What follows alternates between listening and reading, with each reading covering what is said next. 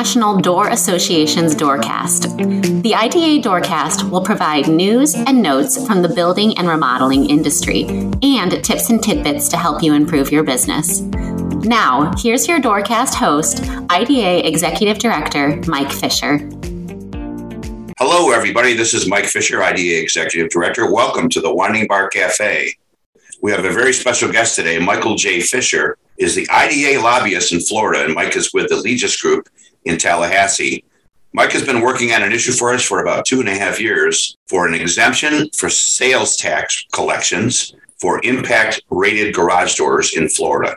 Before we talk about that, Mike, welcome to the IDA Doorcast today. Thank you. Tell us a little bit about your company, the Legis Group. The Legis Group is a boutique firm based in Tallahassee, Florida uh, that was founded by Rob Schenck and Doug Holder, who were both two former members of the Florida House. Uh, there are five members of the firm, including myself. And uh, basically, what we do is we work with our clients on uh, consulting and lobbying the uh, legislative, executive, and cabinet branches of state government here in Tallahassee. Wonderful, Mike. How long have you been engaged in lobbying in Tallahassee? I have been lobbying in Tallahassee uh, almost 20 years. Wonderful. So we obviously want to talk about the sales tax exemption for impact rated product. Now, this actually came to us three sessions ago, if I recall. What started our journey to get to this point? Well, our journey was started by Senator uh, Joe Gruters from Sarasota, Florida, who has always taken an interest in this issue. And it, uh, it began with language he had based on home hardening to help with damage from windows. So it started out as a an idea to help provide some tax benefit to homeowners if they were going to purchase replacement windows. Is that correct? Yes. So after that, the bill language was expanded, right? We brought in impact rated garage doors to be included as part of that package. Yeah, we worked with Senator Gruters in his office to uh, add the doors, and you know we're able to convince him of the value of a tax break on those as well as part of his overall plan of home hardening like I said, worked with his staff on that, and uh, they were very, very receptive to any ideas uh, we had. They were actually more than happy to add in uh, language that we suggested to uh, make sure that this really was impacting impact doors. That's a joke I've made many times. We want to make sure the impact of the impact product is right. Yeah, so I get it. It's it's hard to let that one slide, isn't it? It is. We did make progress, as you mentioned. We we had some amendments that we were able to get through on the original bill. But then we had a brief interruption, or some would say a two year interruption. What exactly happened? We were getting that ready to go across the goal line, and, and then what happened? Well, the problem with the uh, first year was obviously, like a lot of other things, unfortunately, across the country, was COVID. Uh, the legislature was cleared to do this, and what happened is there was as we were wrapping up our legislative session was kind of when the world was beginning to shut down and our legislature wisely that year uh, between what the house and senate did as far as severe reductions and what they wanted to do and then the governor ended up vetoing a ton of items uh, once the budget reached his desk. Sort of we've got kind of got caught up in the world shutdown uh, financially as well so thanks once again to the COVID 19 pandemic. We had to set this aside as Florida focused on the more urgent matters at hand, which was the health and safety of the citizens of Florida.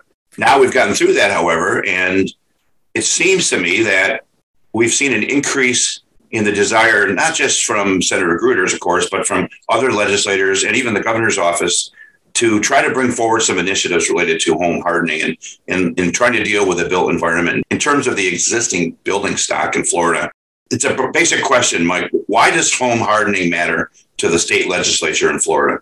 Well, the first thing I'm going to begin with, because it's it's kind of the most simple, is uh, we were lucky enough in Florida this year to have uh, a significant amount more money than we have in the past. Uh, the final budget ended up being 112 billion dollars.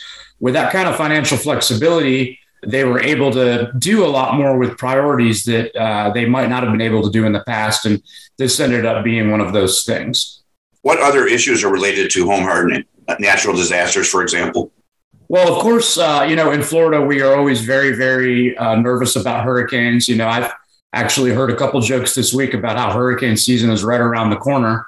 And whenever somebody makes one of those, you just kind of give them a dirty look and move on. But there's obviously last year that uh, the condo collapse in South Florida Surfside really, you know, outside of natural disasters, sort of shown a, a new perspective on, you know, why home hardening is important and kind of amplified our efforts to say, hey, you know, while these natural disasters are happening, you know, there are other things as well that lead into it. And it just it led to an overall feeling this year that, you know, we want to do something, we want to make sure that this state is prepared no matter what the disaster is. Well, you mentioned hurricanes, but that's not all that's on the table for Florida. There have been wildfire issues, for example. Yeah, and it's uh, it's kind of funny. The uh, not funny, but the appropriations chair in the House of Representatives is from Panama City, and that's where the wildfires started a couple weekends ago. And ironically enough, it was the last weekend of uh, the budget conferencing when they were ironing out all the details.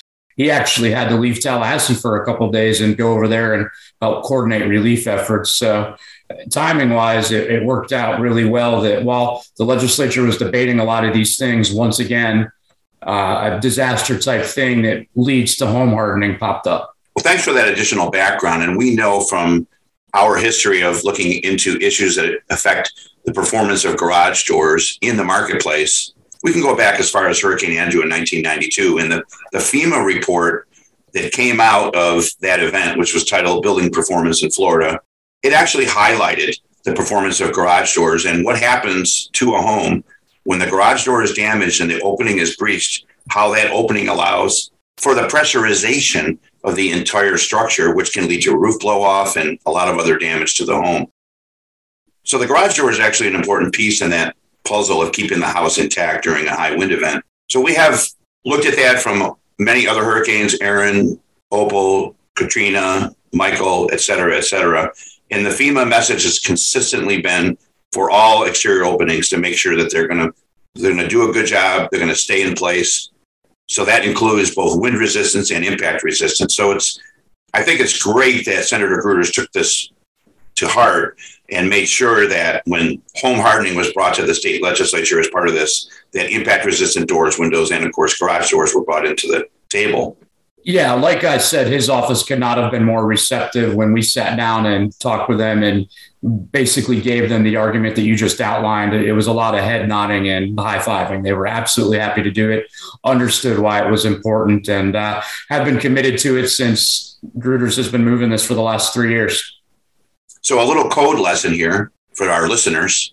The state of Florida is really divided into two parts the area of the state where impact rated openings are required and the area where it's not.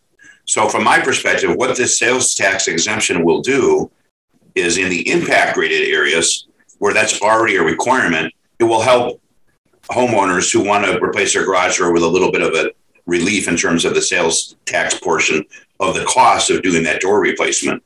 But in the other parts of the state where impact resistance is not part of the Florida building code, it could actually result in people who are not required to comply with those impact rated requirements because they're located farther away from the coastline and the impact requirements are not in their local codes. This will hopefully help spur them to upgrade their product and go above and beyond the code. Was that part of Senator Gruters' intent when he brought this forward? Absolutely, and I think it will. Uh, the you know the Florida budget every year, including these, this tax package that this item was included in, it gets a lot of media attention. It gets written about. It gets talked about on television and on the internet.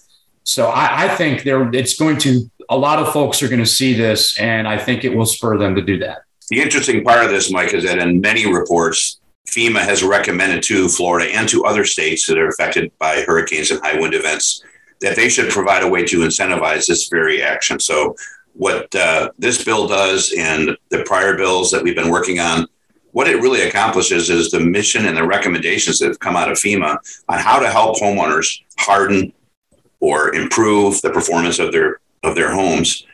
And by providing that financial incentive to do that, that will hopefully help spur an improvement in the building stock in Florida. So I think it's it's a great measure. We obviously support the action. So as we look back a little bit on the history, as you mentioned earlier, when we were working with Senator Gruters on this before, the amendments that we made to the prior bills included some specific references to the Florida Building Code provisions for impact rated products. And Senator Gruters took our recommendations and put those into the other bills. But what happened with this tax package, and correct me if I'm wrong, because of the size of the bill and the number of other bills that were kind of rolled into this tax package, a lot of that other language was left out of the bill. Is that typical as Florida legislature puts together their tax package? Yes, it is. And there's a couple different reasons for that. Um, number one, the tax package is being done uh, while they're wrapping up the overall budget as well. They're kind of run parallel together. So it happens very, very quickly. A lot of times, staff doesn't have the time to look at every individual bill and every individual caveat of these things. So that's where rulemaking comes in at the agency level later. And like you said, it's it's a huge bill with a lot of different things in it, and they just generalize it and sort of figure that they'll clean it up later. Well, you mentioned rulemaking, and in fact, the term of this bill, according to HB 7071, which is the tax package, here we are in mid March, essentially. That's not a lot of time. And yet the bill does include language that says that the Department of Revenue will adopt through emergency rulemaking the rules and regulations for how this sales tax exemption gets applied. Is that something that we really need to pay attention to? Absolutely. Uh, once the governor receives this bill and signs it into law, he is certainly expected to not veto this. He is always a big proponent of the tax cut package. Um, the Department of Revenue will conduct rulemaking sessions where, you know, and that's their job, where they take a look at legislative intent, what the legislature wanted to do, and make sure that it all comes out specific in the way that it was supposed to and that it's locked down pretty good. So that is something we will definitely want to keep an eye on to make sure that uh, the language is correct and all the technical aspect of it is correct as well. Obviously, IDA wants to make sure that the state of Florida gets what they paid for because this comes at an expense to the Florida budget, right? It's a reduction in potentially it's a reduction in sales tax revenue. So we believe that the leadership of the state of Florida, who went out on a limb for this, deserve to get what they paid for, literally. So, what I'm hearing you say is you're recommending that we work with the Department of Revenue, provide additional information on why they should make sure that they set the right standards so that we can put a box around the sales tax exemption to make sure that, as you said, the legislative intent is fulfilled. Yeah, absolutely. I, I think it shows uh, what a priority it was for the legislature this year because in years past, we've been part of the disaster sales tax holiday, which operates in a two year window sort of to encourage people to buy generators and things of that nature uh, to prepare mainly for hurricane season. Because of the commitment to hardening, they decided to go ahead and make it a two year tax exemption on impact resistant garage doors and windows to really encourage people to go out and do this and give people the opportunity and the time to get it done. So it is definitely uh, a priority of the legislature. They sent that message loud and clear. And I think the role that IDA could play in making sure that everything from the technical aspects is done right, uh, the legislature would certainly appreciate that. And hopefully the governor will as well. And hopefully the governor. And you did mention that it was a two year term for this sales tax exemption. And we don't know what will happen two years from now, but we can certainly see how this plays out. The interesting thing I, I would say about this, you mentioned generators. Another one of the provisions in the typical the sales tax holiday for hurricane preparedness has been blue tarps. So, blue tarp is what you do when a product doesn't perform or is damaged because of a storm, specifically roofing that blows off during a high wind event. So, you cover it up with a blue tarp. What this is actually doing is getting the true meaning of preparedness because now you're actually telling the homeowner, don't wait till you have a damaged garage door, and then we will give you a sales tax credit for the plywood to fill up your hole in your wall. Let's go ahead and fix it ahead of the storm and, and allow you to upgrade your product in some cases or replace your existing product if you're already in, in an impact zone of according to the Florida Building Code. I think that's a pretty significant shift in policy. Not we're not just going to patch up what gets damaged. We're going to try to prevent damage. Was that part of the intent that Senator Gruters was bringing forward? With uh, disaster prep, you know that's always key. Is it's better to be prepared with that stuff and hopefully we can save the state some money on the uh, blue tarp tax exemptions by doing this. So let me get this straight. An ounce of prevention truly is worth a pound of cure. A 100%. So we were talking about the next steps on this. And as we said, we're talking about a two year sales tax exemption for impact rated garage doors. And by the way, other doors and windows are also included. But for our audience, we're talking about garage doors. Begins on July 1st this year. We have work to do ahead of this would you recommend that we reach out to the governor's office as well to kind of maybe thank them for their leadership and helping shepherd this through the legislature as well? At this point, sort of the legislature's work on this is done. The bill now gets sent to the governor for approval. And I would definitely recommend reaching out to his office. There's different ways you could do that. The best way is, of course, to go on record and send in an official letter uh, from your organization and thank him for his leadership on this issue because this is not something the legislature would have done if they weren't sure that it's something he also would have supported.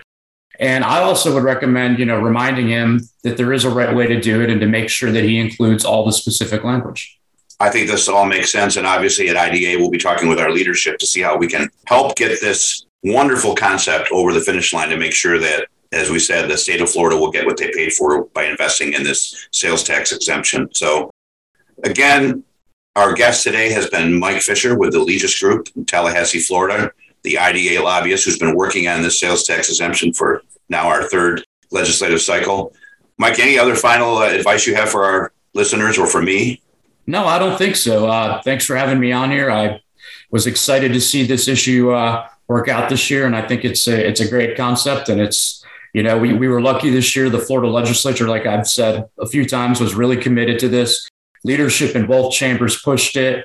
Uh, the chief financial officer, Jimmy Patronis, who's also from Panama City and understands the importance of disaster prep. This was a priority for him in his office as well. So this was just a year where it, it sort of all came together. And without the great leadership, it wouldn't have. Well, Mike, thanks once again for your help. And I, I'll say here we are in the middle of March, but today is Tuesday. And I got a text from you on Thursday at 10:32 a.m. saying, "Guess what? Uh, I think you were caught a little bit off guard too that we actually got it through this process. So, uh, thank you for all the work that you've done on this issue for IDA, and hopefully we'll be able to get it through the Department of Revenue intact with the language uh, bringing it back to require compliance to the Florida Building Code provisions for impact rated doors. And once again, thanks for all the efforts you put on it, and I'm sure we'll be talking soon. Thanks for having me. This is Mike Fisher, IDA Executive Director, signing off from the Winding Bar Cafe. To our listeners, thanks so much for hanging out with us today. We hope you enjoyed today's IDA Doorcast, and we hope to see you soon. Thank you. Thank you for listening to the IDA Doorcast. Be sure to catch our next episode. For more information about IDA, visit doors.org. See you next time.